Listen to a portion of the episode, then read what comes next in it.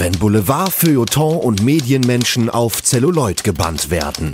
Journalistenfilme.de Der Podcast.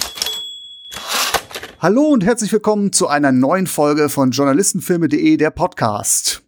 Ja, häufig tun sich in diesem Podcast ja Abgründe auf. Wir schauen auf Journalistinnen und Journalisten, die Politskandale aufdecken oder Pressevertreter, die sich mit den Mächtigen einlassen und mit ihnen unter einer Decke stecken. Wir haben schon ziemlich viele zwielichtige Figuren gesehen in Thrillern, Horrorfilmen und auch einem Schmuddelstreifen. Heute wollen wir das Thema mal aus unschuldiger Warte betrachten die Darstellung von Journalistinnen und Journalisten in Kinderfilmen. Darum soll es nämlich heute gehen. Nun hält sich mein persönlicher Konsum von Filmen, die für ein junges Publikum gedacht sind, ehrlicherweise in Grenzen. Umso mehr freue ich mich, dass ich heute einen hervorragenden Fremdenführer begrüßen darf, der sich im Dickicht der Kinderfilme bestens auskennt, der sein Blog als Trüffelschweinchen unter den Filmblogs versteht und der mit seinen liebevoll kuratierten Tipps dafür sorgt, dass Eltern und Kinder ganz zauberhafte Filmnachmittage verleben. Denn so lautet die Tagline seines Blogs, die Kindheit ist zu kurz für schlechte Filme. Ich begrüße den lieben Rochus Wolf vom Kinderfilmblog. Hallo Rochus. Hm, hallo, grüß dich. Schön, dass du dir die Zeit genommen hast für dieses Crossover. Es ist mir ein Vergnügen. Ich glaube, das ist auch ein Themengebiet, das auch gar nicht so häufig äh, in Verbindung betrachtet wurde. Zumindest ist mir vorab nicht viel untergekommen. Nee, ich muss auch gestehen, bevor du mich angesprochen hattest, bin ich da, also habe ich da auch nicht systematisch drüber nachgedacht. Und ähm, also wir kommen ja da gleich noch, denke ich, ein bisschen zu und ähm, musste dann doch so ein bisschen nachdenken, bis mir einige wirklich passende Beispiele einfielen. Also es ist ähm, jetzt nicht so das super dominante Thema im Kinderfilm. Ja, da hatten wir ein bisschen Denkschmalz vonnöten. Da musste man schon ein bisschen kramen. Umso äh, spannender eigentlich, was wir dann da noch so, worauf wir dann doch letztendlich gekommen sind. Aber dazu gleich ein bisschen mehr. Ja, wie gesagt, ich bin ja eher der äh, ein kinderloser Allesgucker mit dem wahnsinnigen Ansinnen, alle Journalistenfilme dieser Welt zu, zu schauen. Daher bin ich jetzt nicht deine primäre Zielgruppe. Dennoch bin ich aber sehr dafür, dass Eltern ihre Kinder eine fundierte äh, Filmsozialisation in die Wiege legen. Und äh, deswegen finde ich auch deinen Blog sehr, sehr spannend. Vor allem, weil du es sehr sorgsam und liebevoll kuratierst. Magst du vielleicht mal ein bisschen erzählen, äh, was passiert denn bei dir auf dem Kinderfilmblog? Also was ich mache, ist ähm, im weitesten Sinne banal. Ich schreibe über Kinderfilme nicht ganz so banal wird es vielleicht dadurch, ähm, was, was mein Antrieb, was mein, der, der Grund ist, warum ich das mache. Ähm, ich habe vor inzwischen fast acht Jahren damit angefangen ähm, und wie es so oft ist, aus einem ganz eigenen persönlichen biografischen Grund, nämlich dem, dass ähm, meine Kinder langsam in das Alter kamen, wo man mal ernsthaft ähm, darüber nachdenken kann, was man ihnen für Filme zeigt. Und ich dann überlegt habe, was für Filme möchte ich denn zeigen und wo finde ich Filme, die sich dafür eignen. Und habe festgestellt, dass es zumindest zu dem Zeitpunkt ähm, kein, kein Blog gab, keine, ähm, sagen wir mal, kein, kein Forum, in dem genau die Sachen auftauchten, wie ich sie mir vorstellte. Ich habe mich da ein bisschen getäuscht, muss ich gestehen. Ich habe dann im Nachhinein festgestellt, es gibt durchaus die eine oder andere Stelle, wo man entsprechende Sachen findet.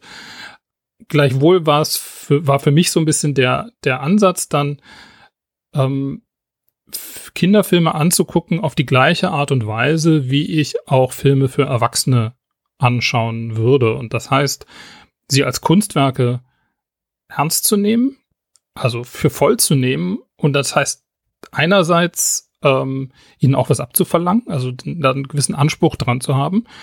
Und andererseits eben auch mit einer gewissen Tiefe sich darauf einzulassen, was sie denn möglicherweise wollen und können. Das heißt, ich versuche eben keine Kinderfilmkritiken zu schreiben, die ähm, jetzt so reine Nützlichkeitstexte sind. Also dieser Film wird ihrem Kind gefallen, wenn es auch das und das mochte und so. Ähm, sondern die versuchen halt die Filme in, in Kontexte zu stellen, filmhistorische, politische, ähm, ästhetische und die halt dann überlegen, ist dieser Film mehr als nur platte Unterhaltung? Ist er gute Unterhaltung? Ist er politisch, psychologisch, wie auch immer, irgendwie interessant, interessanter als der Rest?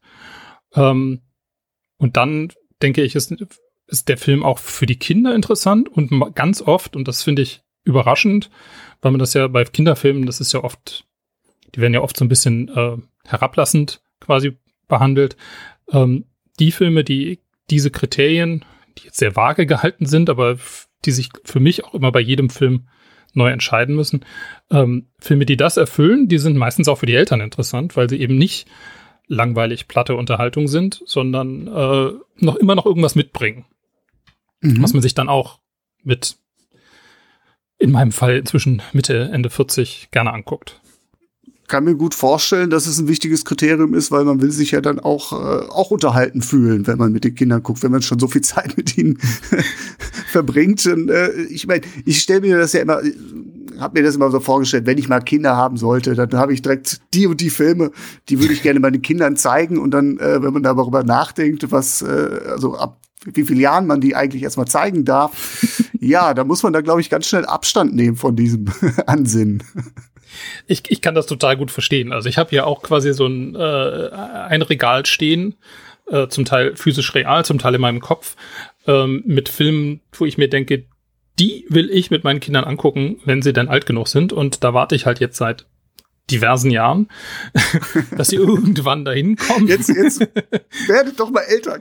Genau, werdet doch mal älter und äh, Genau, also langsam kommen wir da in den Bereich. Also wir, wir sind jetzt, mit, bin jetzt mit meinen Kindern so weit, dass wir schon anfangen können, so ein bisschen anspruchsvollere Klassiker zu gucken, aber so in dem Bereich Action-Kino und so, mh, hm, das dauert noch ein bisschen.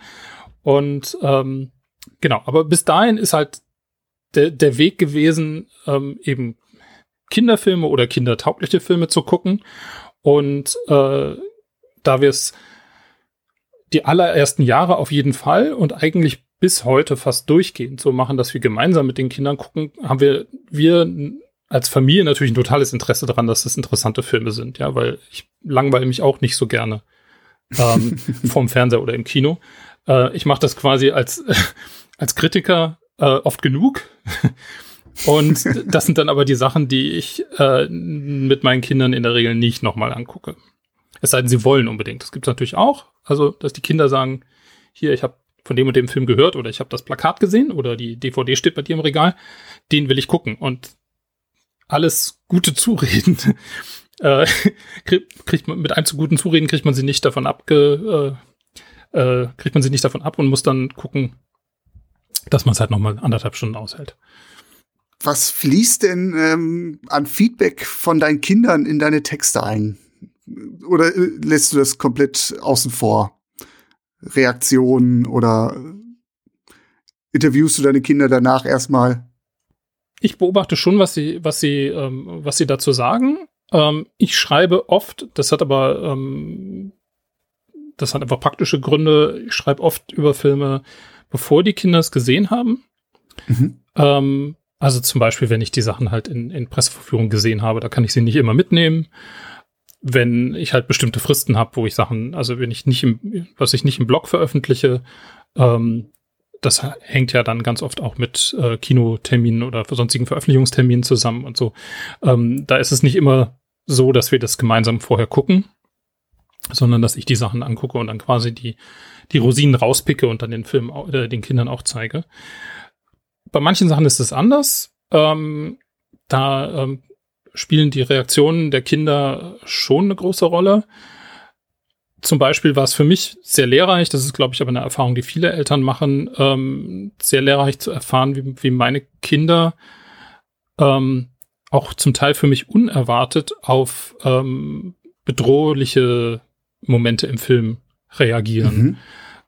Da sind meine Kinder oder waren meine Kinder, inzwischen hat sich das auch schon wieder verschoben, oder waren meine Kinder recht sensibel und es gibt zum Beispiel in, ähm, also ein Beispiel, das ich, äh, das, das mir immer wieder einfällt, ist ähm, der zweite Wiki-Film, wo ich tatsächlich äh, mit dem älteren meiner Kinder und ähm, einem Freund von ihm, diesem Kind, ähm, im, im, in der Pressevorführung saß und wir dann aber leider nach fünf Minuten gehen mussten.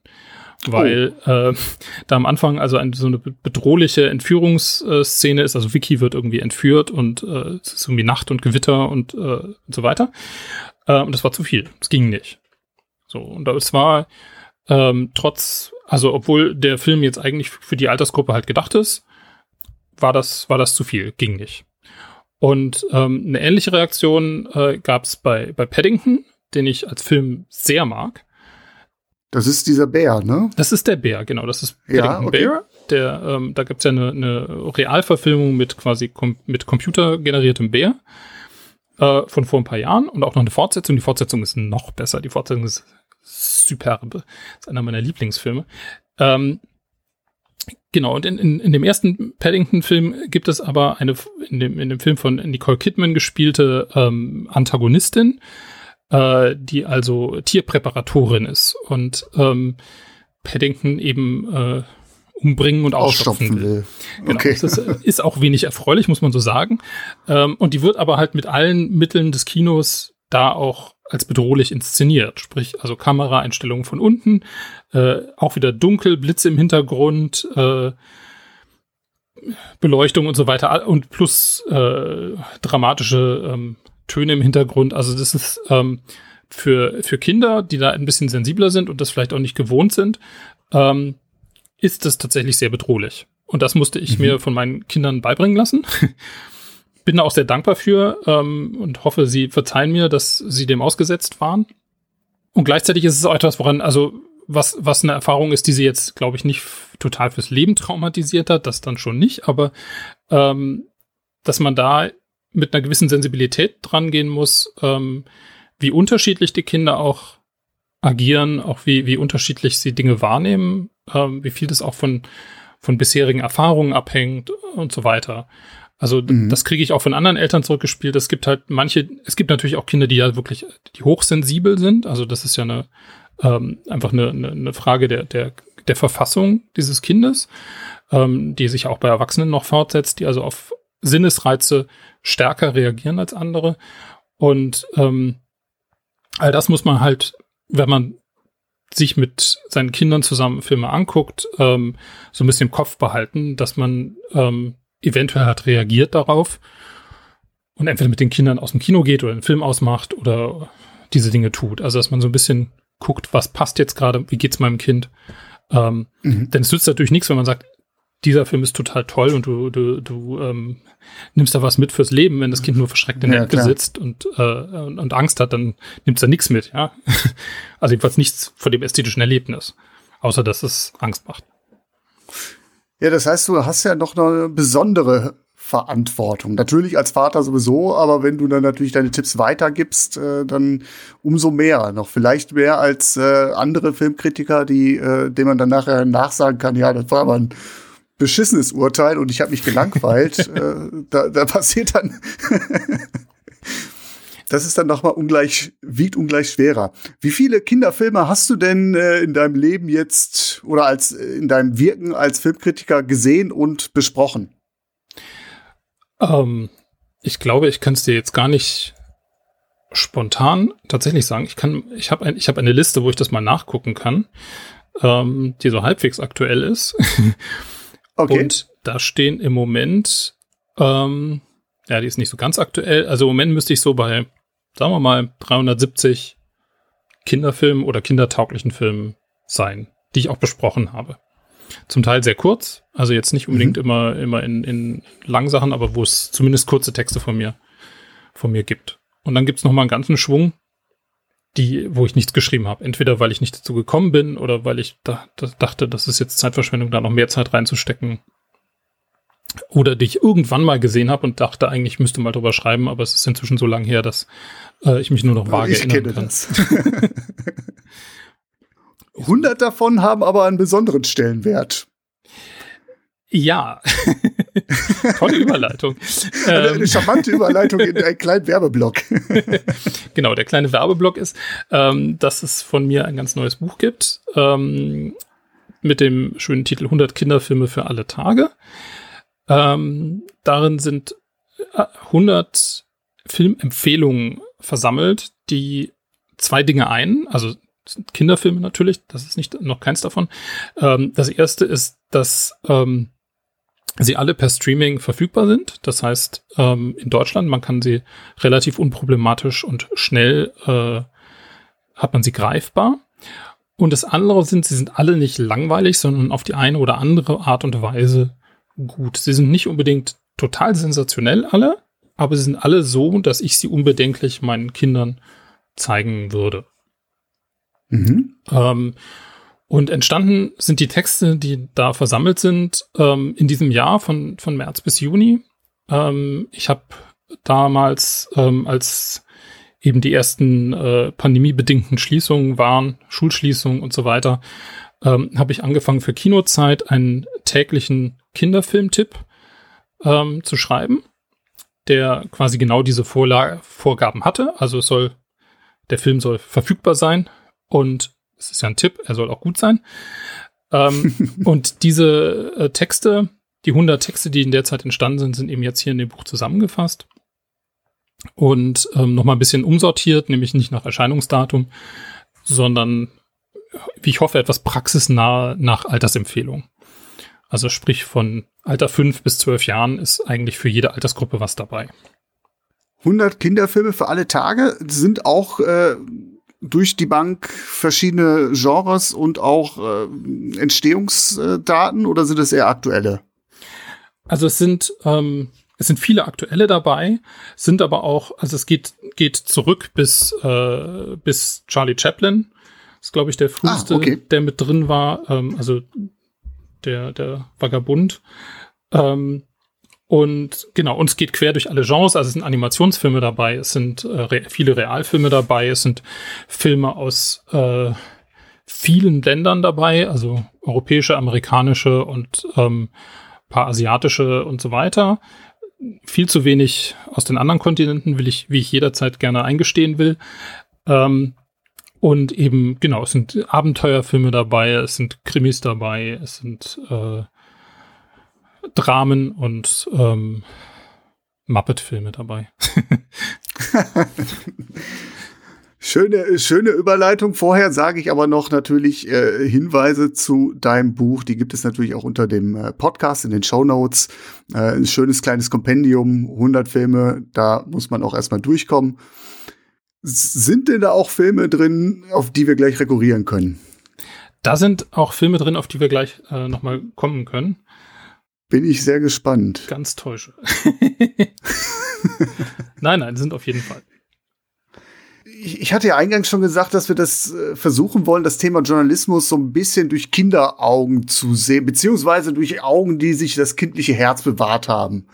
Dafür nehmen wir uns gleich noch einen Hauptfilm vor, und zwar äh, deswegen haben wir gerade auch schon so ein bisschen äh, gelacht. Den großen Muppet-Krimi, den wir vorher, wenn ich es richtig äh, auf dem Schirm habe, beide noch nicht gesehen haben, diesen Muppet-Film.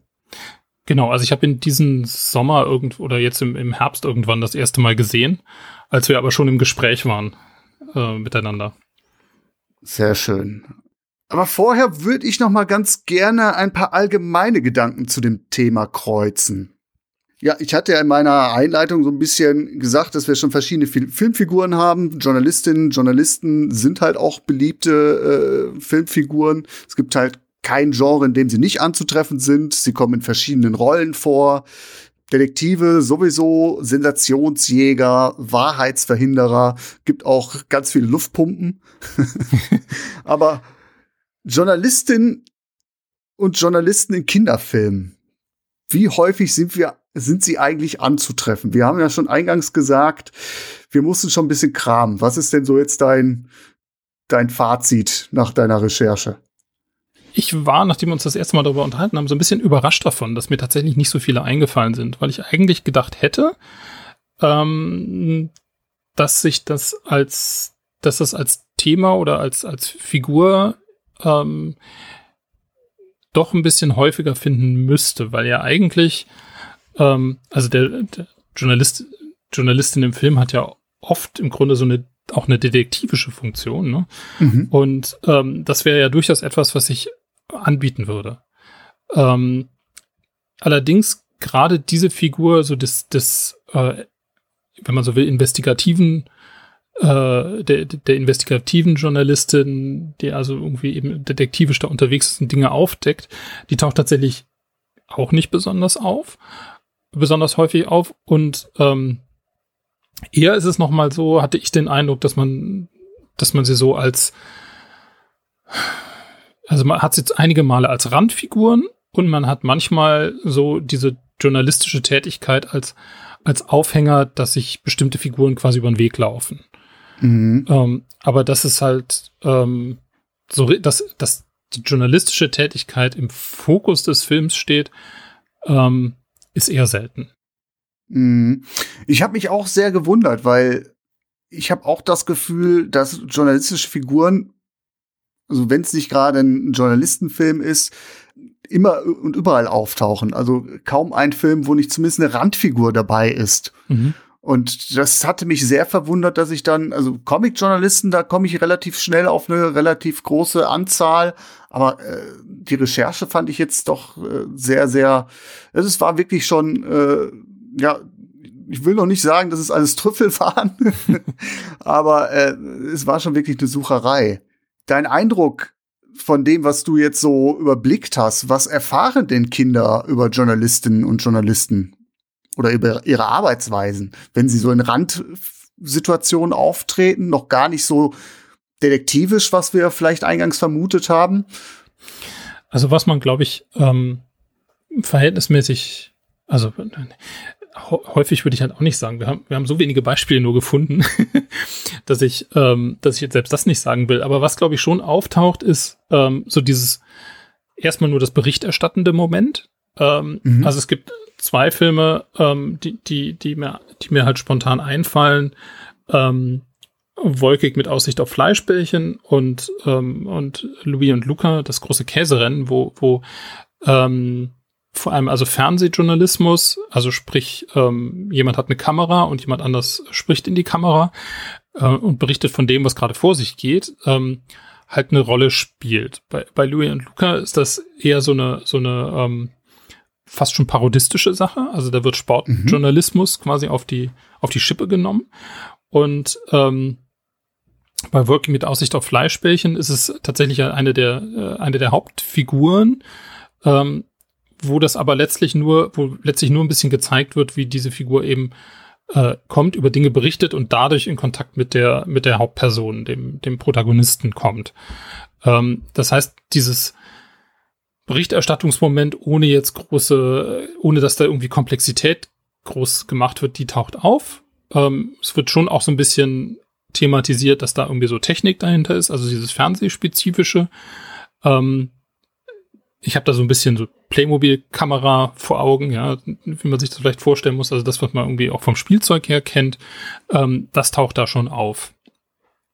Selbst da spielt aber die, die, die Arbeit, was irgendwie Recherche und sonst was angeht, das, das spielt da keine große Rolle. Da gibt es eigentlich, äh, und da gibt es, ist mein Eindruck, auch wirklich fast nichts, wo, wo, wo das irgendwie mal ähm, thematisiert wird. Also diese, diese Sachen von wirklich mal in, in Leute befragen, äh, Dinge nachgucken, äh, also so ganz einfache Interview- und Recherchetechniken ähm, tauchen hochgradig selten auf. Ähm, es gibt vielleicht noch quasi die negative Variante davon. Ähm, äh, bei, bei Harry Potter gibt es ja tatsächlich auch noch mal so eine journalistische Figur, diese, diese ähm, äh, Rita Skeeter heißt sie, glaube ich, die, ähm, die Klatschjournalistin, die in einem der Bände und auch in einem der Filme äh, zu sehen ist, wobei die in dem Film fast rausgekürzt ist, die Rolle. Also die gibt's, die taucht dann nur so ganz am Rande auf und hat im, äh, im, im Buch eine relativ große Rolle ähm, die halt schon rumläuft und, und äh, Leute interviewt, aber eben den, das, was sie sagen und wie sie es sagen, halt letztlich verdreht, um halt eine bestimmte Story zu erzählen, die sie gern erzählen möchte. Also dieses äh, durchaus problematische Bild vom, vom Boulevardjournalismus, ähm, also sowohl ein problematisches Bild davon als auch problematischer Boulevardjournalismus, ähm, wird da halt irgendwie aufgenommen, aber es gibt kein, kein, kein, kein Gegenbild dazu. Das ist nämlich auch mein Gefühl. zumindest in den Filmen, die mir untergekommen sind zuletzt und die in unsere Schnittmenge fallen, dass Journalisten oft Witzfiguren sind. Ich habe äh, ganz, ganz schreckliches Beispiel kürzlich gesehen und ich hätte eigentlich gewarnt sein müssen, weil ich den Film auch vorher schon bei dir äh, entdeckt habe und du hast ihn auch nicht besonders gut davonkommen lassen. Das ist äh, auf den Spuren des Masupilami. Um Gottes Willen, ja. Äh, Katastrophe. Es gibt da einen Journalisten, der sich für eine ganz große Nummer hält aber de facto unter maßloser Selbstüberschätzung leidet, äh, Realitätsverlust und ist äh, wie, äh, führt sich wie ein Starjournalist auf, ist halt ein erfahrener Mann, hat aber eine Sendung, die heißt V8 nach einer Uraltkamera und dementsprechend äh, ist äh, sein Format auch so ziemlich das unrentabelste seines seines Senders und der Sender gibt ihm so eine letzte Chance, fahr zurück nach Palumbien. Das ist ein fiktiver Staat in Südamerika, wo Masupilami lebt. Da hatte er nämlich einst seinen großen Durchbruch als Kriegsberichterstatter. Und da soll er dann jetzt, ich, ich, ich krieg's gar nicht mehr so ganz zusammen, einen Enthüllungsbericht über ein Naturvolk liefern, das wohl das Geheimnis für ein extra langes Leben entdeckt hat. Irgendwie so war das. Und dann stellt sich natürlich raus, er fährt dahin und er gibt sich als weltgewandter Reporter. Und schon bei der Ankunft wird klar, das ist eine Luftpumpe. Der ist total ein überforderter Westler, Westler, der sich wie so ein kleiner kolonialistischer Zampano äh, aufführt und in, in jedes Fettnäpfchen tritt. Und der Film ist halt auch, also davon mal ab, dass der äh, irgendwie so ein bisschen auf, auf Speed, äh, also für Kinder finde ich es eigentlich auch echt viel zu schnell geschnitten. Aber er ist auch reichlich diskriminierend, herablassend und es gibt halt auch echt, also eine Szene, die überhaupt nichts für Kinder ist, dann, ähm, wo er dann von einem ja. Hund begattet wird und zwar im Ohr. Ja. Und da habe ich gesagt, okay, aus. Das Spiel ist aus. Also ich habe es mir auch nicht mehr weiter angetan.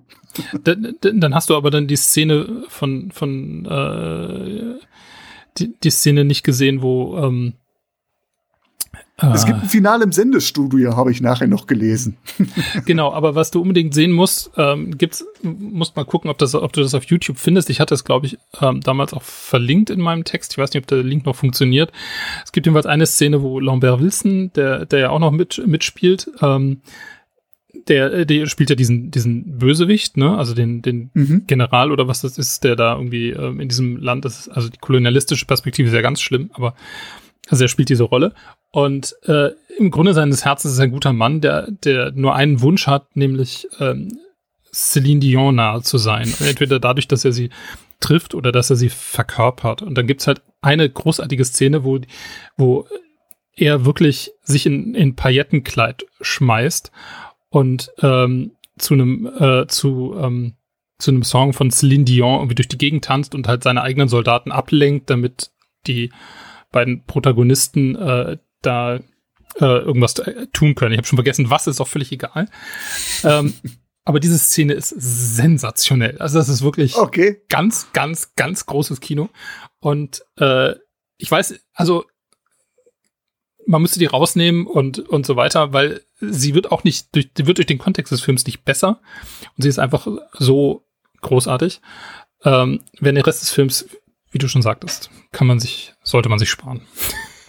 Ja, absolut. Und äh, gleichen, also nicht ganz so schlimm. Ich hatte mir noch äh, Spiro und Fantasio angeguckt äh, und der, der war völlig belanglos. Aber auch da der Journalist eher ein unbeholfener Typ. Natürlich machen sie so eine leichte Wandlung beide durch, die Figuren vom äh, unbeholfenen und ja, überschätzenden Journalist, der sich für was Besonderes hält und dann nachher doch ein bisschen geerdet wird. Aber es ist, ähm, ja, also ist es nicht wirklich erhellend. Und das ist natürlich dann so ein Bild, wo ich sage, wenn das Kinder sehen, ist das natürlich jetzt erstmal nicht so. Das hat so ein bisschen was von den ganzen Politikerdarstellungen, die man oft so aus Kinderserien kennt. Beispielsweise Benjamin Blümchen oder Baby Blocksberg, wo der Bürgermeister ja ein absoluter korrupter, feister Typ ist. Ne? Also das ist alles irgendwie wenig erbaulich. Deswegen äh, hoffe ich, dass du vielleicht noch den einen oder anderen Tipp parat hast. Aber grundsätzlich ist das genau auch mein Eindruck. Ein Gedanke, der mir gekommen ist, warum wir denn so wenig Journalistinnen und Journalisten sehen. Ich weiß nicht, da musst du mich vielleicht gleich korrigieren. Es war so ein Gedanke, ich meine, in so Filmen spielen ja dann auch häufig Kinder eine Hauptrolle. Und die sind nicht berufstätig. ja. Was ich mehrmals dann noch gesehen habe in Recherchen, das sind aber dann Filme, die für äh, Teenager gedacht sind, sind dann häufig Filme, wo es dann äh, Jugendliche gibt, die für eine Schülerzeitung arbeiten und dementsprechend dann auch einen Rechercheauftrag haben oder ein Rechercheinteresse. Äh, das haben ja Kinder in den seltensten Fällen. Klar, es gibt dann diesen detektivischen Ansatz, die, äh, äh, hilft mir nochmal auf die Sprünge, äh, Fünf Freunde beispielsweise, ne? Oder solche, solche Geschichten, wo es ja. dann natürlich eine Kriminalhandlung gibt, aber die sind dann nicht systemisch in irgendeine Berichterstattung eingebunden. Genau, also das, das stimmt als Argument natürlich total, ja. Also da, da du, in dem Augenblick, in dem du, ähm, in dem du ähm, kindliche Protagonistinnen hast, ähm, fällt das halt per Definition quasi weg. So, und da hast auch ganz selten, ähm, also mir würde da tatsächlich auch kein Beispiel einfallen, wo ähm, dann auch schon jüngere Kinder zum Beispiel von der Schülerzeitung oder sowas arbeiten. Das wäre ja durchaus denkbar. Ähm, Gibt es, glaube ich, als, als Grundidee wahrscheinlich auch, aber ähm, das spielt halt. Da fällt mir gerade ein ganz böses, sorry, dass ich da reingrätsche, da fällt mir nämlich ein ganz bananes Beispiel ein und ich glaube, das ist, äh, jetzt habe ich den Titel vergessen, ein Emmerich-Film. Äh, White House Down, äh, glaube ich, ja. ein Actionfilm, wo dann eine Elfjährige eine Politbloggerin spielt, die dann aber klüger und weiser, äh, naseweiser ist als jeder andere in diesem Film. Ja, okay. Ist aber kein Kinderfilm im eigentlichen Sinne. Nee, nee, nee, aber da, da, da, da fiel mir dann halt ein, wo Kinder dann doch nochmal journalistisch äh, tätig sind. Ja, das ist durchaus wahr. Ja, also ich meine, es gibt schon, genau, also wenn die, wenn die, wenn die Kinder die Hauptrollen spielen, dann, dann funktioniert es halt, denke ich, der, also wird das in den meisten Fällen nicht vorkommen. Ähm, es gibt aber natürlich ja trotzdem ein paar positive Beispiele. Ähm, das hatten wir hatten wir ja auch überlegt, ob, ob wir da noch was finden und ähm, witzigerweise hattest du mich dann auf einen meiner liebsten Kinderfilme hingewiesen, der ähm, in dem tatsächlich ein Journalist die Hauptrolle spielt und was ich aber aus irgendwelchen Gründen völlig ähm, vergessen hatte. Ähm, also die männliche Hauptrolle muss man sagen, die, die weibliche Hauptrolle ist eigentlich eine Katze und äh, da ist es tatsächlich so, dass das so ein ähm, ein etwas unbeholfener Lokaljournalist ist. Ähm, also es geht um den Film Die geheimnisvolle Minouche. Ähm, mhm. Um eine, der, die Minouche ist eben die Hauptfigur. Das ist eine Katze, die durch einen Unfall, nennen wir es jetzt mal, um nicht zu viel zu verraten, ähm, um einen Unfall, der auch für die weitere Handlung dann auch noch darüber hinaus wichtig ist, ähm, wird sie zum Menschen, zu einer, zu einer jungen Frau ähm, mit sehr kätzischem Verhalten, also die gerne mal auf Bäume hochspringt und ähm, äh, Fisch direkt aus der Dose frisst und solche Dinge. Ähm, und die sich eben häuslich einrichtet bei diesem ähm, Lokaljournalisten. Und der, ähm, das ist tatsächlich mal ein Beispiel, denke ich, wo man, äh, wo man tatsächlich ein bisschen was von journalistischer Arbeit sieht. Also der, der hat halt das Problem, er ist sehr schüchtern, er traut sich eigentlich nichts was natürlich schlecht ist, gerade gerade Interviews führen muss ungut, ja. ja. Und ähm, genau, und er entwickelt halt im Laufe des Films, so viel kann man wahrscheinlich verraten, er entwickelt im Verlauf des Films halt durchaus da so ein bisschen Drive, nachdem ihm, nachdem er sich zunächst so ein bisschen einwickeln lässt von einem wieder negativ dargestellten Lokalpolitiker, haben wir es auch wieder, ähm, entwickelt er dann doch so ein bisschen den Drive und, und den Mut, ähm, diese Themen anzugehen. Und da sieht man tatsächlich so ein bisschen eine Ahnung von, äh, von Recherche, von Interviews machen, von äh, Dinge ans Licht bringen, die vorher nicht da sind. Also so klassisch investigativer journalistischer Arbeit. Ähm, was er eben, und das ist natürlich der, der Dreh an dem äh, Dings, zum Teil gelingt ihm das, weil er eben eine Exklusivquelle hat, nämlich Minouche, die trotz ihrer Verwandlung immer noch ähm, mit Katzen sprechen kann und deshalb von den anderen Katzen erfährt, ähm, was in den Haushalten in, in der kleinen Stadt so los ist. Und ähm, zum Beispiel. Das klingt echt knuffig. Ja, und dann zum Beispiel so Sachen, sagt sie, ja, hier beim, ich, ich bin mir jetzt nicht mehr hundertprozentig sicher, ob so stimmt, aber beim, äh, die, die, die Katze so und so hat beim Pfarrer im Garten irgendwie einen antiken Topf mit, mit Goldstücken ausgegraben oder gefunden. Und er hat dann halt diese Exklusivmeldung für die Zeitung. Weil das niemand weiß, weil das hat ja nur die Katze gesehen bisher. Und das ist natürlich, ähm, genau. Das ist dann so ein bisschen Klasse. Lokaljournalismus mit, äh, mit besonders äh, zuverlässigen Quellen.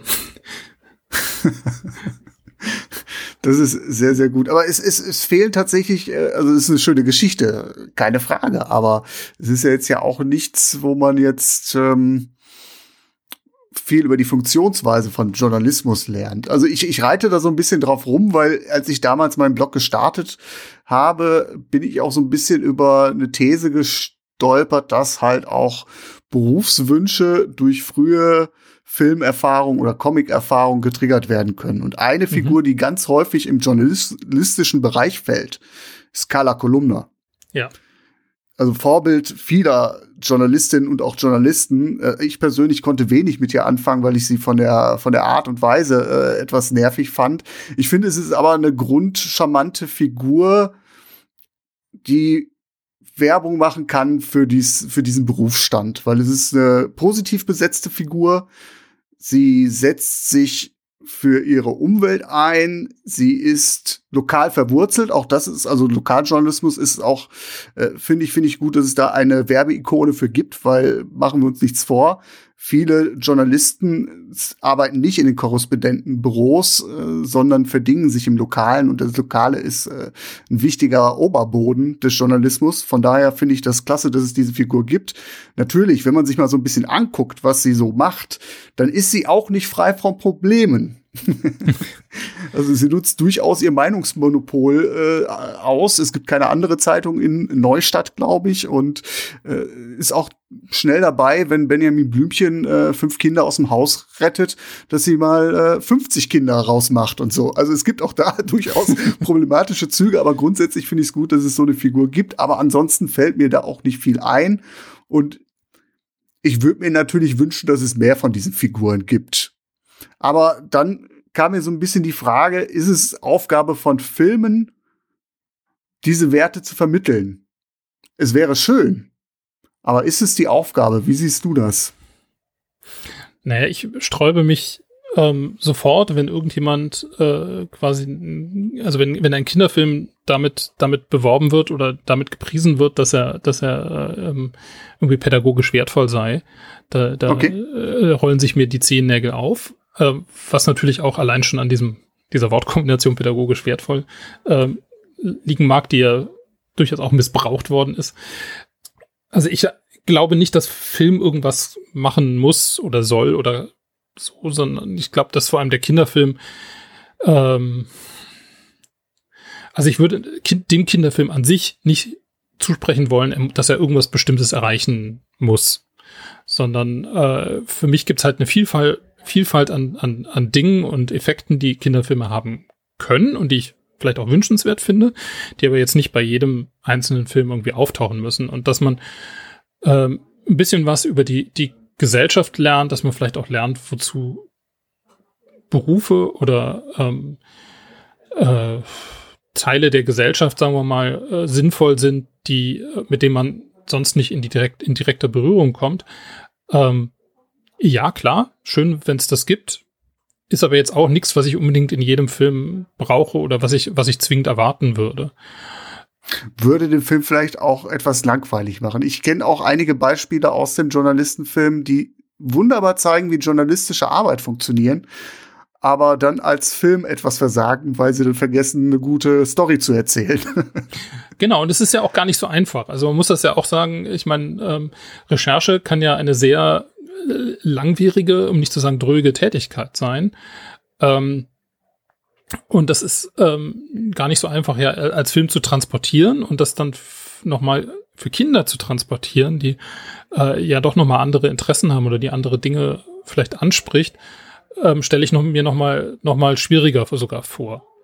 Also das äh, ist gar nicht so, so, so zwingend quasi, das, das sich irgendwie vorzustellen ich fände es schön. Ich, fänd, ich würde mich, glaube ich, freuen, wenn es mehr Kinderfilme gäbe, perspektivisch, in denen irgendwie Journalisten eine aktive Rolle spielen, Journalistinnen. Aber nur dann, wenn das halt auch wirklich nicht, also wenn es nicht primär zu diesem Zweck passiert, sondern wenn es halt irgendeine eine Geschichte gibt, die halt so sinnvoll ja. und besser erzählt werden kann. Und ich glaube, dass das solche Geschichten gäbe. Also das ist, glaube ich, gar nicht der Punkt. Ähm, ich bin ein bisschen verwundert, dass es eben nicht mehr davon gibt schon. Insofern äh, weiß ich nicht so ganz genau, woher dieser Mangel kommt eigentlich. Ähm, genau aus dem Grund, den ich vorhin gesagt habe. Ja, ich glaube, dass gerade dieses Investigative, dieses Herausfinden, dieses Krimiartige kann ja total Spannung erzeugen. Ähm, ich würde halt nicht unbedingt erwarten, dass ähm,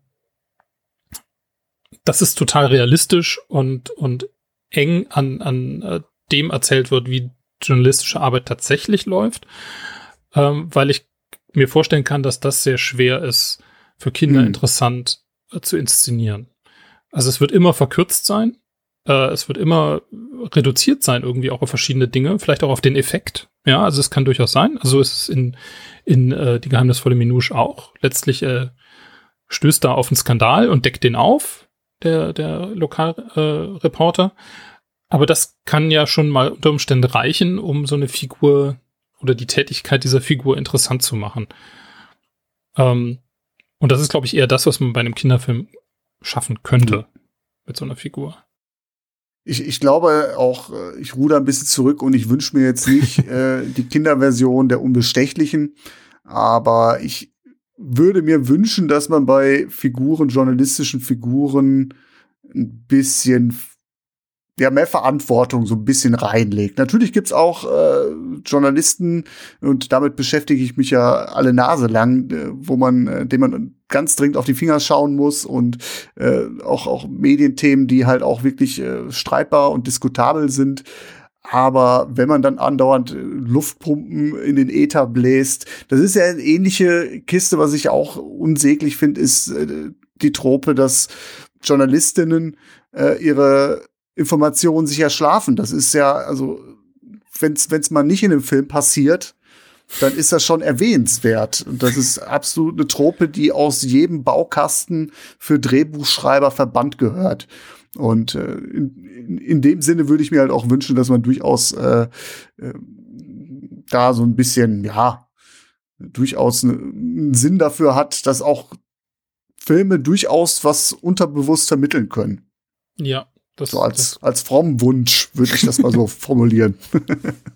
ja, und ich würde halt auch sagen, dass halt zum Beispiel das, was man, was, was vielleicht einen, einen Erwachsenen, in Anführung, großen Anführungszeichen, erwachsenen Film über Journalistinnen äh, ausmachen würde, wie zum Beispiel eben die Unbestechlichen oder ähm, ähm, das ist mir der, der Titel entfallen von dem Film, wo die Journalistin äh, da in, in, in den USA irgendwie die. Äh, mein Spotlight meinst Spotlight, du? Spotlight meine ich natürlich. Ähm, den ich auch ziemlich großartig fand und so. Ähm, aber also genau, mein, die, meine Vorstellung wäre vielleicht, oder was, was quasi gute Kinderfilme erreichen können, ist Kinder oder die, die Sehgewohnheiten von Kindern dahingehend zu entwickeln, dass sie sich solche Filme später total gerne angucken weil das sind ja schon, also ich meine, das sind ja super spannende Filme beides und äh, ich könnte die, könnt die mehrfach angucken. Wo es wirklich auch reichlich unglamourös zugeht. Ne? Genau. Das ist ja das Grandiose. Gerade, gerade Spotlight ist ja, wenn man, wenn man sich das anguckt, dann, dann sitzt man gebannt davor und fragt sich danach, ja, Moment. also so jetzt die wilde Spannungskurve und die actiongeladenen Sequenzen, die waren da jetzt ja nicht drin. Und das macht's ja gerade aus. Aber das ist halt auch eine Art von Film, auf die man vorbereitet sein muss dadurch, dass man halt ähnliche Filme vielleicht auch schon mal gesehen hat. Also, dass man halt Filme auch mal eben auch, es gibt eben auch Kinderfilme, die nicht aus, nur aus actiongeladenen Verfolgungssequenzen und viel Geschrei bestehen, ähm, die ich sowieso kaum noch ertrage, sondern es gibt halt auch da ruhige Filme, die, die ähm, davon leben, dass sie ähm, die Entwicklung ihrer Figuren verfolgen und dass sie ähm, Konflikte zeigen, die sagen wir mal, im weitesten Sinne realistisch sind, also die, die psychologisch äh, überzeugend sind, die ähm, logisch aufeinander aufbauen, also die irgendwie so eine, so eine äh, menschliche, realistische Komponente haben. Und ähm, das sind die Filme, abgesehen natürlich von dem großen Quatsch, mit dem die Kinder, wo die Kinder lachend in der Ecke hängen, aber das sind eben auch Filme, die die Kinder sehen können, sehen mögen auch, ähm, und wenn man sie da so ein bisschen ranführt und ihnen das zeigt und zeigt, dass das genauso spannend, lustig, aufregend und befriedigend sein kann, diese Filme zu sehen, dann bereitet man sie halt später darauf vor, dann irgendwann mal Spotlight gut zu finden. Also so, das ist jetzt so mein Dreh. das, das klingt gut. Du äh, legst den Eltern äh, die richtigen Filme vor, damit die Kinder meine Leser von morgen werden. Sowas in der Art, genau. Wir versuchen noch ein bisschen was zusammenzustellen. Zu diesem äh, Podcast wird es noch einen kleinen Beitrag geben, wo wir noch ein paar Filmtipps kredenzen, wo es dann auch noch entsprechende äh, Kritiken zugibt, äh, entweder bei mir oder bei dir, wird dann auch da verlinkt, äh, wo wir noch versuchen, so einen Status quo herzustellen und dem man dann in Zukunft, wenn du mal was, wenn dir was äh, vor die Klüsen kommt, wo du mal sagst, so Patrick, äh, dem müssen wir auf jeden Fall darin berücksichtigen, dann kann man das auch immer wieder ergänzen. Ist, glaube ich, eine schöne Nummer, weil es gibt ja, glaube ich, also gerade äh, Journalistenfilme für Kinder oder Kinderfilme mit Journalisten, da gibt's nicht so viel und ich glaube, das ist schon eine, eine coole Nummer, wenn wir da was auf die Beine stellen. Ja, das sollte kein Problem sein. Gut, wir haben uns einen großen Hauptfilm ausgesucht. Und große ist auch im Titel. Der große Muppet Krimi oder alternativ lief der auch hierzulande unter dem Titel Die große Muppet Sause. Da bist du mit, ja, also als wir uns darauf geeinigt haben, habe ich mich schon sehr drauf gefreut. Äh, ich bin jetzt nicht der größte Muppets-Fan, aber ich liebe die Muppets Weihnachtsgeschichte. Und äh, ich, als Heranwachsender oder als Kind habe ich die Muppet Babies rauf und runter gehört als Kassette. Also das war schon irgendwie so ein, eine Rückkehr in meine eigene Kindheit. Wie war es bei dir? Ja, für mich ist es eher, ich bin, glaube ich, ein bisschen älterer Jahrgang. und äh, für mich war es, äh, also die Muppet Babies, ich weiß gar nicht, ob die existierten, als ich Kind war. Ähm, also für mich war es tatsächlich die Muppet Show eher noch. Ähm, die, die ich damals halt auch im, im, im Fernsehen gesehen habe. Ähm, was ein bisschen an mir vorbeigegangen ist als Kind, waren tatsächlich die Muppet-Filme. Also das spielte ähm, in, in meiner Sozialisierung keine große Rolle. Die habe ich jetzt tatsächlich erst ähm, in den letzten Jahren für mich entdeckt. Ich glaube, die sind auch gar nicht so häufig im Fernsehen damals gelaufen. Also gerade die älteren äh, Muppets in Manhattan und auch der große Muppet-Krimi wusste ich gar nicht, dass der existiert. Ja, ich könnte es auch nicht sagen. Also ich, ich habe ähm, keine Ahnung, ganz ehrlich zu sein. Äh, ich muss auch gestehen, ich habe es jetzt nicht nochmal recherchiert. Ähm, aber sie sind eben, genau, sie sind mir auch gar nicht ins, ins Bewusstsein getreten in irgendeiner Art und Weise. Ich glaube, ich hatte gar nicht so richtig, ich wusste gar nicht, dass es sie gibt, schlichtweg. Würdest du denn sagen, dass die Muppets per se was für Kids sind? Weil sie haben ja schon einen sehr speziellen Humor und jetzt nach dem, was du so gesagt hast, äh, dass sie den Eltern gefallen, also da ist auch erwachsener Humor mit drin. Also ist so ein bisschen so, wo ich sag, äh, von meiner Laiensicht, damit könnte man beide erfreuen. Bei dem Film bin ich mir jetzt aber nicht sicher, ob das so ein so der erste Film wäre, den ich meinen Kindern zeigen würde. Die Muppets-Geschichte, äh, die Weihnachtsgeschichte, die ist klasse. Da würde ich, ja. glaube ich, so, ohne drüber nachzudenken, würde ich sagen, yo, kann man machen. Aber die alten Muppet-Dinger, die ja auch viel mit äh, auch die Muppet Show, die ja eigentlich äh, sich so an Erwachsene, es war ja eine Talkshow, wenn ich so richtig in Erinnerung habe. Da hat man ja auch Stars noch und Nöcher drin gehabt, die man interviewt hat, mit denen man Sketche gedreht hat. Genau, wobei das war ja eher, also ich hatte, ich, ich habe die Muppet Show immer eher als ähm, so als Revue ähm, verstanden, so als äh, als Nummernshow, wo es dann zwischendurch irgendwie so ein bisschen Gespräche mit den mit den Stars gab, aber es war äh, also nicht so, nicht so interviewmäßig, äh, Talkshow-mäßig, sondern viel ja, die haben sich eben mit den Muppets ausgetauscht und dann gibt's am Schluss immer die große Sang- und, Geta Sang und Tanznummer noch. Und so, also diese, ähm, das habe ich eher wirklich so als Revue-Show. Und gleichzeitig im Nachhinein, muss ich sagen, natürlich auch Parodie auf solche Revues äh, verstanden. Und ähm, grundsätzlich würde ich bei den Muppets auf jeden Fall sagen, dass, dass die, ähm, also für Kinder geeignet, auf jeden Fall. Ähm, die, die Muppets Weihnachtsgeschichte ähm, ist für mich persönlich, also mein liebster Weihnachtsfilm. Ähm, und meiner Meinung nach, ähm, gerade in der Zeit diskutiere ich das gerne, äh, der, die, die beste Verfilmung von, von Dickens Weihnachtsgeschichte, die mir so einfällt. Ähm, es gibt dann noch ähm, also ich kenne noch nicht alle Muppets-Filme. Ich habe kürzlich noch mal die, die Schatz, Muppets Schatzinsel gesehen. Die ist schon so ein bisschen stärkerer Tobak, würde ich sagen. Also die mhm. ist zum Teil richtig gruselig und ähm, auch ein bisschen beängstigend, also nichts für kleine Kinder, glaube ich. Ähm, die, ist, die, ist, ganz toll, also mit, mit Tim Curry als äh, Long John Find Silver. super, ja. Und so, mhm. also ich, das ist sensationell. Und dann gibt es so ein paar Gesangnummern, die einfach ganz großartig sind. Also Cabin Fever ist, ähm, wo, wo sie so oft mitten auf dem Meer, es ist Flaute und sie sind da und drehen alle durch und dann singen sie Cabin Fever und alle fangen an zu tanzen und es ist großer Quatsch.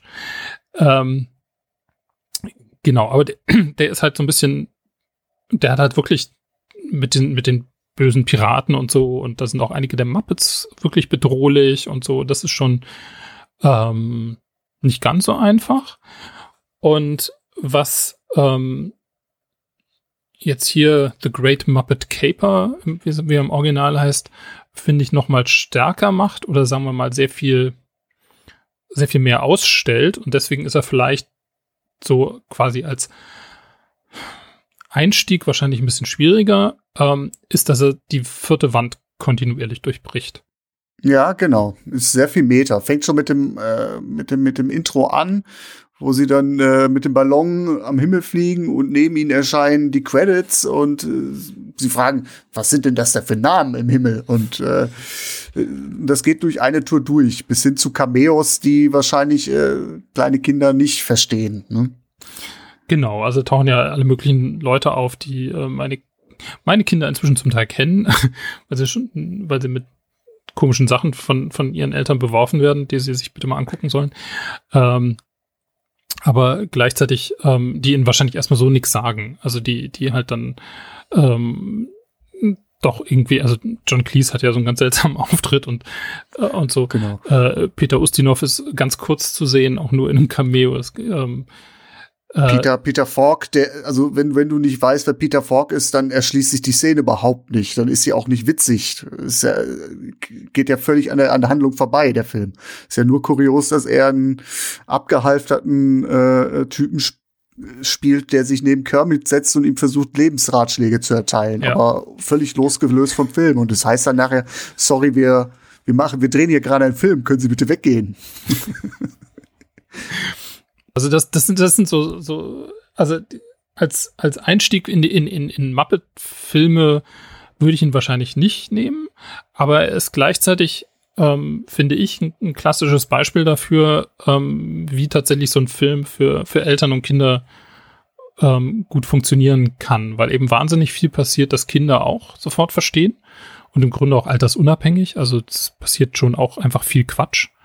Und äh, der ist so gemacht, dass er, dass er halt für Kinder funktioniert, aber nicht dumm ist. Also dass man jetzt nicht das Gefühl hat, man, das ist einfach nur Blödsinn, sondern es ist halt auch Slapstick und äh, absurde Momente und so.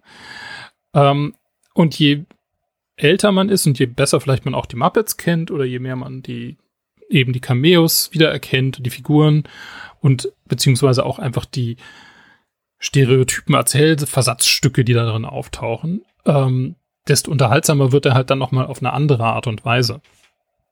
Und das finde ich halt, ähm, also es ist eben, es gibt quasi ein paar der, der ähm, schwächeren Elemente, die Kinder und Erwachsene oder die, die quasi Erwachsene mitnehmen. Das sind eben so ein bisschen die Cameos und so. Das ist dann quasi so ein Augenzwinkern an die Eltern.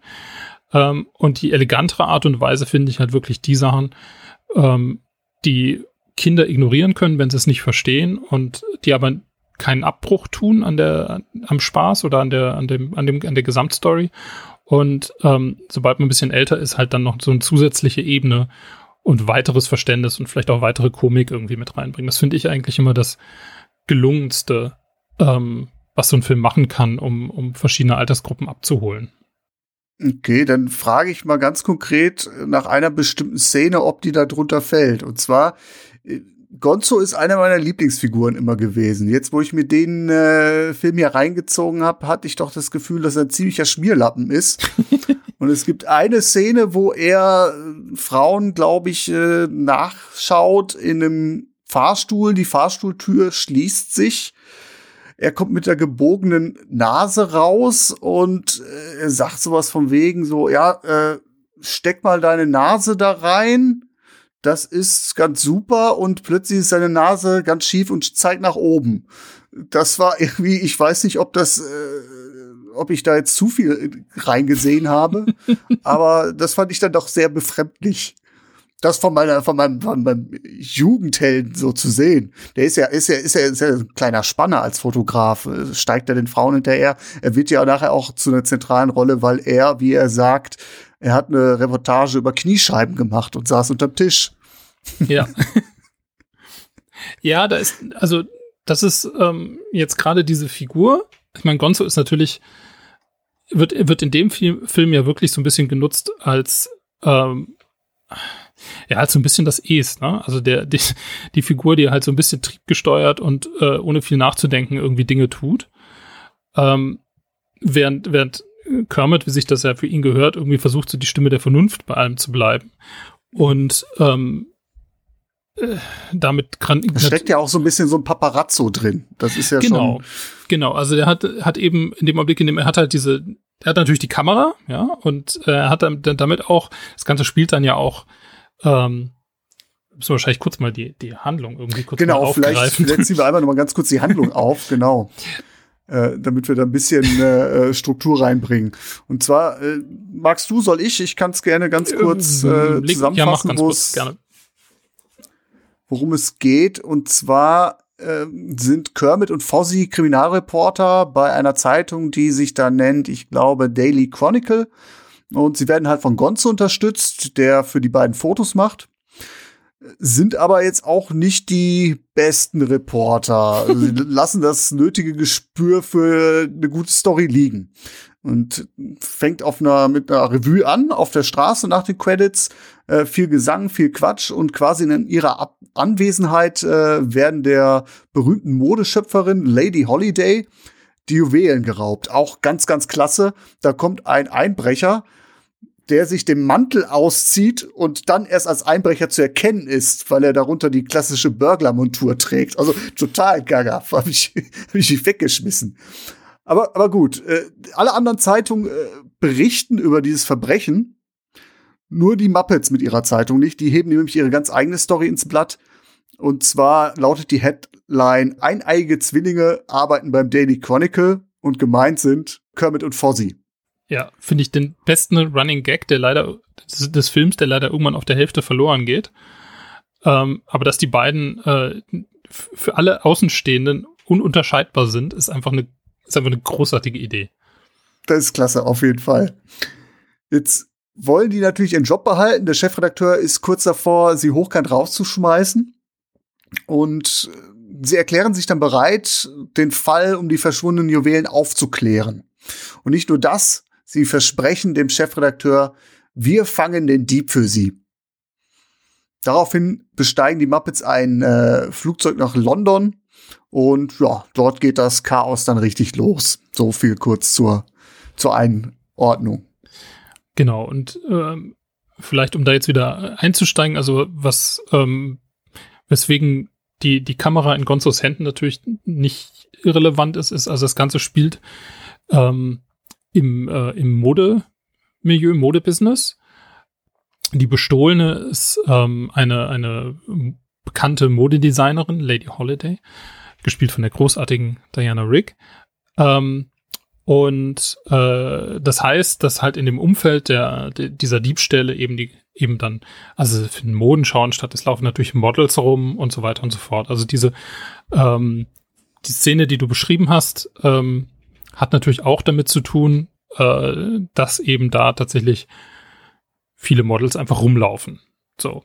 Und da finde ich es halt eben tatsächlich interessant, dass Gonzo eben diese, diese, tatsächlich diese Paparazzo äh, Fotografenrolle innehat, die gleichzeitig aber ähm, ja auf eine gewisse Art und Weise durch diese Sachen wie ich habe Kniescheiben fotografiert, ähm, also sie, sie wird eben einerseits problematisiert und damit Gonzo halt auch natürlich hat er diese komische Rolle, ne?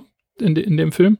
Und gleichzeitig wird sie aber eben für, für, für das Kinderpublikum ähm, wieder harm, in dem Sinne harmlos gewendet, weil eben die Kniescheiben fotografiert wurden und jetzt nicht äh, unter den Rock. Fotograf mhm. fotografiert wurde. Also es ist schon so, dass es genau so, also auf so einer ganz scharfen Kante von total problematisch sexistisch äh, dahin wandelt und ich jetzt auch gar nicht 100% beantworten könnte, ob das für mich noch okay ist oder nicht. Und ich bin ja noch nicht mal eine Person, die das vielleicht sinnvoll beantworten könnte. Ähm, gleichzeitig habe ich aber schon das Gefühl, dass ähm, diese Rolle, die da Fotografen möglicherweise haben, dass das halt schon damit ähm, bewusst auch aufgenommen wird und dass das durchaus eben auch als problematisch markiert werden soll. Wie gesagt, auch um den Preis dessen, ja. dass halt Gonzo dadurch natürlich so ein bisschen eine ambivalente Figur wird. Ja, wobei ich mich dann an der Stelle ja dann auch gefragt habe, ist dann für ein jüngeres Publikum die Transferleistung da, dass es sich hier um ein Paparazzo handelt und wie es, wie wir ihn kennen, der wirklich alle Grenzen überschreitet und äh, die intimsten Sphären äh, der Stars eindringt. Mhm. Deswegen war die Szene dann doch sehr befremdlich im Nachgang für mich. Ja, da hast du äh, durchaus recht. Also ich glaube, das wird für, für Kinder nicht klar genug gemacht und dafür ist Gonzo halt dann doch, der ist, ich meine, er ist ja letztlich auch eine witzige Figur, dafür ist er halt dann doch zu sehr Sympathieträger. Ja, er hat bei mir so ein bisschen, also ich glaube, mein heimlicher Held ist jetzt ganz vorne, das ist der Beaker, definitiv. Das ist, glaube ich, mein neuer Lieblingsmuppet, nachdem Gonzo sich hier so ein bisschen von der schmierigen Seite gezeigt hat. Aber äh, ich glaube, spätestens bei der Muppet äh, Weihnachtsgeschichte dreht sich das Blatt dann wieder. Ja, absolut. Gibt es denn äh, Szenen, wo denn wirklich journalistisch, also wo man wirklich was über den Journalismus erfährt oder wo man zumindest was ableiten kann. Ich glaube, es ist, also aus meiner Sicht ist ganz klar die, die Eingangsszene in der Redaktion. Genau, also da gibt es so ein bisschen, ähm, glaube ich, das, was man am meisten darüber lernt, ist ähm, eine gewisse Abhängigkeit. also das halt, äh, wie halt, das ist, wie halt so eine Redaktion ähm, quasi aufgebaut ist. Ne? Also auch so eine durchaus eine top, klare Top-Down-Entscheidungsstruktur, ähm, in der ähm, die, die Reporter in dem Fall ähm, jetzt gar nicht so viel darüber zu sagen haben, was sie, ähm, was sie tun, beziehungsweise sie halt ihren Job zu machen haben und wenn sie das nicht tun, unter Umständen auch fliegen können. Ähm, und dass es aber gleichzeitig halt so eine Redaktion gibt, in der offenbar auch noch andere Leute arbeiten und in der ähm, offenbar Entscheidungen getroffen werden, ähm, die über quasi die Köpfe der, ähm, der einzelnen Personen irgendwie dann auch hinausgehen können. Ich glaube, das kann man, kann man da ablesen. Plus natürlich die, ähm, die Konkurrenz zwischen den verschiedenen Zeitungen, die sich mhm. ähm, da in den, äh, in den Überschriften irgendwie abbildet. Und die, die Frage der, welche Nachricht ist mir, ist relevanter als die andere. Ja, ist natürlich ein sehr raues Bild, was dieser Einstieg zeichnet. Das ist eine Hire and Fire Redaktion ist. Genau, ja. Also es ist auch eine, ich finde auch eine sehr, es ist, es ist sehr amerikanisch auf eine, auf eine gewisse Art und Weise und hat auch ähm, für mich ähm, eine, eine ähm, ja fast schon was Comichaftiges ähm, in der Art und Weise, wie es dargestellt wird. Also so sehr reduziert. Ja, man könnte sich auch äh, Spider-Man vorstellen, genau. Peter Parker, der vor dem, wie heißt der denn jetzt? Äh, äh, oh, nee. Jameson, äh, auf jeden J Fall der, genau, der ja. Mann mit dem äh, graumelierten Haar, immer ja. wütend, der seine Leute zusammenscheißt, genau. Also so, es, es passt ja schon da ins Bild, ja. Ich fand sehr interessant, wofür der Chefredakteur die Journalisten tatsächlich rüffelt. Natürlich klar, dass sie also eine Personality-Geschichte ins Blatt hieven, während alle anderen sich auf was anderes stürzen. Ja, eine Sache. Aber äh, mir ist nicht ganz klar, ob er nicht auch sauer ist, weil sie vor Ort waren und nicht nur nicht live berichtet haben, sondern den Dieb nicht auf frischer Tat ertappt haben. Und ich tendiere ja zu letzterem, weil Kermit ja zur Beschwichtigung sagt, wir fangen den Dieb für sie. Ja, wobei ich glaube, also ich meine, wenn man die Sequenz vorher anguckt, also das, was quasi nach der, ähm, nach dem, nach dem Vorspann passiert, also sie landen ja dann mit dem Heißluftballon, äh, völlig absurde Szene auch, äh, sie landen ja mit dem Heißluftballon ähm, dann mitten in der, in der, Stadt auf der Straße, wo dann erstmal eine große äh, Gesangsnummer passiert äh, bei der alles auch, auch, wirklich sehr viel passiert, ja, also bis hin zu Leute fallen, ähm, äh, fallen in Kanallöcher und Explosion, äh, äh, äh, Dynamitstangen fallen in Kanallöcher und, und es knallt und pengt, also es ist wahnsinnig viel los. Ähm, und sie stehen halt da und machen quasi, und Gonzo macht halt ein Foto von, von Kermit und Fozzie, während wortwörtlich direkt hinter ihm äh, dieser Diebstahl stattfindet. Also es ist schon so, dass sie halt wirklich ja genau vor Ort sind in dem Augenblick, in dem das passiert und sie nichts davon mitkriegen.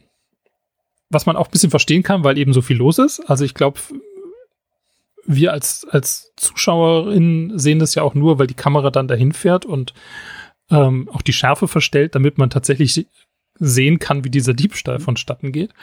Und der Dieb sich ganz demonstrativ diesen Mantel runterwirft. Also das ist so blöd, aber richtig, richtig, ich habe gelacht. Genau, und, aber sie, ähm, wie gesagt, sie sind vor Ort, sie stehen quasi direkt daneben, also auf der anderen Straßenseite und äh, ähm, genau, machen halt kein Foto. Und berichten davon nicht, sondern berichten davon, dass sie jetzt die neuen Reporter sind. Ja. also ich, ich, ich finde, das ist schon, also, ne, das ist also schon eine, eine, eine sagen wir mal, ein, ein, ein, ein ähm, eine journalistische Fehleinschätzung, ähm, was da jetzt gerade Nachrichtenwert hat und was nicht. Also das ist schon. Dafür kann man schon mal eine Stra Strafschicht einschieben, ja. Ja, eindeutig. Ja, es, es spielt aber tatsächlich noch immer noch so ein bisschen die Trope mit, dass da ähm, Journalisten auch Polizeiarbeit leisten. Ganz klar, das ist es ja nachher auch. Dadurch, dass genau. sie ja die, äh, den Dieb fangen wollen, äh, übernehmen sie ja de facto Polizeiarbeit. Genau, und es, also was ich, was ich schon interessant finde, ist, dass ja dann doch, also sie, sie, sie, sie fliegen ja dann nach London und sie wollen halt dann die, diese Lady Holiday, die ähm, äh, bestohlen wurde, halt interviewen und, ähm, und so weiter.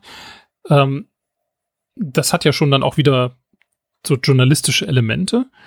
Ähm, was aber nicht so richtig auftaucht, ist das Thema der journalistischen Sorgfalt. Zum Beispiel sich mal zu gucken, wer ist denn Lady Holiday eigentlich? Ähm, was man ja auch sehen könnte, wenn man, wenn man mal die Zeitungsberichte zu diesem Diebstahl angucken würde. Ähm, sodass halt sie nach London kommen und Kermit dann ähm, statt Lady Holiday ähm, ihre frisch äh, angeheuerte Assistentin ähm, interviewt und sich in sie verliebt, weil er glaubt, dass sie Lady Holiday sei, welche dann eben niemand anders ist als Miss Piggy. Natürlich, weil irgendwie musste ja auch noch in die Story reinkommen. Und ähm, das finde ich halt schon. Also da, da, gibt es halt dann so, so Momente, wo man denkt, ja, das ist jetzt schon irgendwie dann, also ne, es wird dann schon irgendwie dieses Journalismus-Thema wird schon so ein bisschen durchgehalten, aber nicht wirklich. also, und ich meine, der Film ist ja auf eine gewisse Art und Weise dann auch sehr offen damit, dass er einfach Dinge tut, einfach nur damit irgendwas passiert und damit die Handlung vorankommt. Das ist immer dann, wenn, wenn wieder die vierte Wand durchbrochen wird oder irgendwie thematisiert wird, warum wir das und das jetzt machen. Ähm, also großartig ist ja irgendwie dann am Schluss, kurz vor dem, vor dem Finale, als was ich glaube, Miss Piggy irgendwo mitten in der Pampa steht, wo sie eigentlich nicht mehr wegkommt und dann zufällig ein Motorrad des Weges gerollt kommt, das sie ähm, nehmen kann, um dann rechtzeitig da zu sein.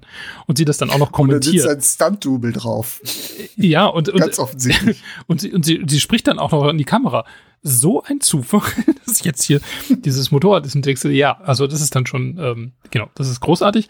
Aber ähm, genau, wie gesagt, die, die journalistischen Elemente sind mehr, drehen halt die Handlung weiter, sind aber nicht ähm, nicht wirklich das, was dann journalistische Arbeit wäre, würde ich jetzt Es so ist sagen. tatsächlich der Trigger ja. des Films. Und das ist halt häufig so, dass man äh, einen journalistischen Aufhänger hat, äh, einen Rechercheauftrag und der sich dann aber nachher komplett erledigt, erledigt hat. Und ich glaube, wenn wir das Interview äh, über uns ergehen lassen haben mit Miss Piggy, danach gibt's auch, glaube ich, nicht mehr also so gut wie gar keine. Es wird zwar, fällt ja immer wieder noch so der, der Satz, wir sind Reporter, aber journalistisch gearbeitet wird heute nicht mehr. Nee, gar nicht. Also das, das Einzige, was man, was ich finde, was vielleicht noch so ein bisschen, ähm, sagen wir mal, das, das Journalistische trifft, ist, ähm, gerade wo die, die, die drei ja quasi am Rand der Arbeitslosigkeit sind oder vielleicht auch schon gefeuert wurden, das ist ja irgendwie auch nicht so ganz klar.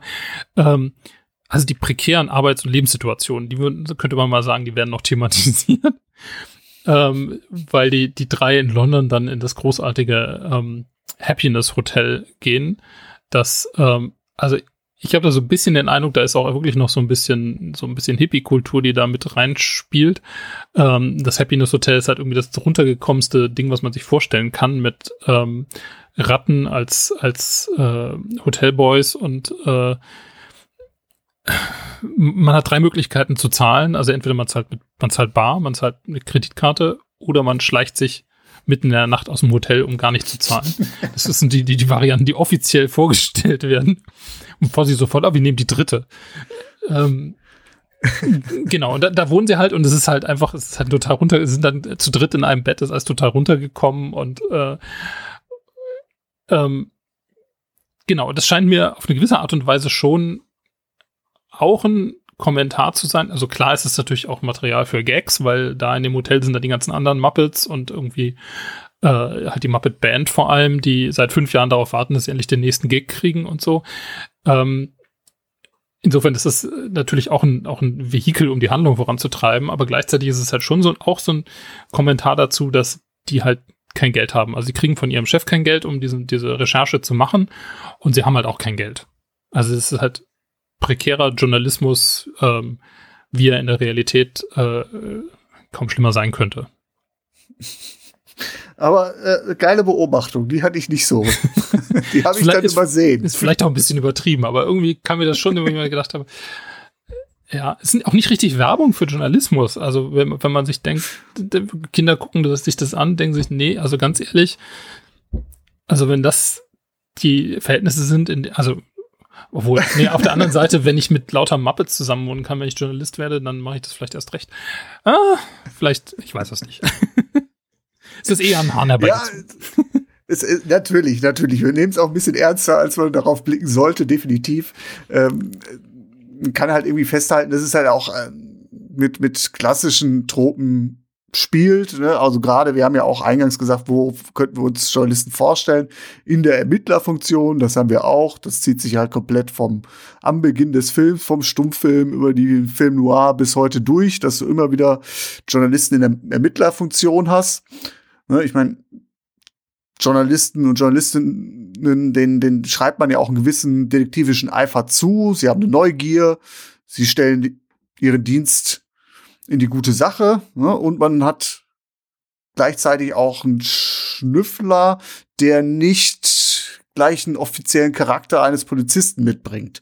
Und dementsprechend äh, durchaus die ein oder andere Grenzüberschreitung sich erlauben kann, wenn beispielsweise, also natürlich nicht offiziell, aber man lässt gerne Journalisten in Häuser einsteigen oder andere halbseite, halbseitende Methoden anwenden. Und das können die Muppets hier auch machen. Ja. Ne, sie können auf eigene Faust äh, ins Museum einbrechen, um dann die Verbrecher zu stellen. Das kann man mit einer Polizei schlecht anstellen. Ja, es sei denn, man natürlich, man nimmt dann wieder den, den, äh, die, die Truppe des, des Journalisten, der von seinem Chef suspendiert wurde und äh, äh, nicht Journalisten, des, des Polizisten, der suspendiert wurde und dann auf eigene Faust ermittelt, was ja nun auch, äh, genau, häufiger vorkommt. ja, insofern bedient der Film alle Klischees, also nichts, nichts Neues äh, von den Muppets. Ähm, aber nichtsdestotrotz ein sehr charmanter Film. Ich hatte schon durchaus meinen Spaß. Die Geschichte an sich, naja, okay, ähm, gerade wenn es dann aufs Finale zugeht, ist schon sehr, wie du schon sagst, es sind immer wieder neue äh, Vehikel da drin und äh, ja, Bälle werden verwandelt und das ist halt stilsicher, aber auch nicht besonders originell. Aber äh, der Anarcho-Humor, der hat mich gepackt. Ich fand auch ganz groß äh, Charles Grodin, wie er dann mit Miss Piggy chargiert. Er ist unsterblich in Miss Piggy verliebt und wie er sie anschmachtet. Und, das ist toll. Ach, das war schon gut. ja, genau. Weil Miss Piggy ja sowieso meistens dann einfach der Star ist, wenn sie dann über, wenn sie dann auftaucht, dann, ah, ja. Ja, was, was machen wir denn mit Filmen? Jetzt mal so durch unsere jeweilige Blogger Brille betrachtet, Empfehlung? Also ich finde, dass, dass der, der große Muppet-Krimi, also ist von, von den Muppet-Filmen, die ich kenne, wie gesagt, nicht der, wo ich sofort sagen würde, den unbedingt sehen, das ist der beste. Also ich finde ihn sehr unterhaltsam. Ähm, ich finde vor allem das, was ich gesagt hatte, dass eben der, der die permanente Metaebene ähm, finde ich witzig und ist, glaube ich, auch wirklich für, für Kinder, die schon so ein bisschen was gesehen haben, die vielleicht auch schon den einen oder anderen anderen Muppet-Film gesehen haben, ähm, auch nochmal ein richtig guter Gag. So. Ähm, ich würde trotzdem, also jetzt im Moment sowieso sagen, Weihnachtsgeschichte. Ihr macht nichts verkehrt. Weihnachtsgeschichte for the win, ja. Ja. Und äh, finde die Schatzinsel immer noch ähm, deutlich besser jetzt auch als den, den großen Muppet-Krimi. Gleichzeitig, ähm, das schadet nix. Also den kann man, kann man, kann man gucken und der ist unterhaltsam und da hat man Spaß mit. Ja, und wenn man nichts über den Journalismus lernt, nun gut, dann äh, das, das ist halt jetzt dann so. Das ist halt so, genau. Dafür gibt es dann andere Filme. Vielleicht. Sich ja auch nicht immer, immer mit journalistischem herumschlagen. Sehe ich genauso. ja, gut. Dann würde ich sagen, dass wir doch allmählich den Vorhang fallen lassen. Das war ein kleiner Blick in die Welt, in der sich Journalistenfilme und Kinderfilme kreuzen. Ich verweise an dieser Stelle nochmal auf unsere kleine Sammlung, äh, die wir für euch zusammengestellt haben. Und vor allem ganz, ganz dringend auf den Kinderfilmblog. Wenn ihr auf der Suche nach einer Perle für den nächsten Filmnachmittag seid, ich glaube, da werdet ihr garantiert fündig. Das hoffe ich sehr. Vielen Dank für die Einladung. Es war ein Vergnügen. Ja, ich, ich danke dir für deinen Besuch. Ich fand es toll, mal wieder das Kind so in mir freizulassen und äh, die harten äh, journalistischen äh, Politthriller mal beiseite zu lassen. Ich hoffe, du hattest ebenso viel Spaß an dieser speziellen Kreuzung, wo uns sich unsere Projekte treffen. Sehr, war super. Fand ich, fand ich auch. Vielleicht finden wir tatsächlich noch mal einen, einen Film, wo es dann doch noch mal journalistischer zugeht. Wenn das ist, dann lass uns auf jeden Fall wieder reden. Das freut mich.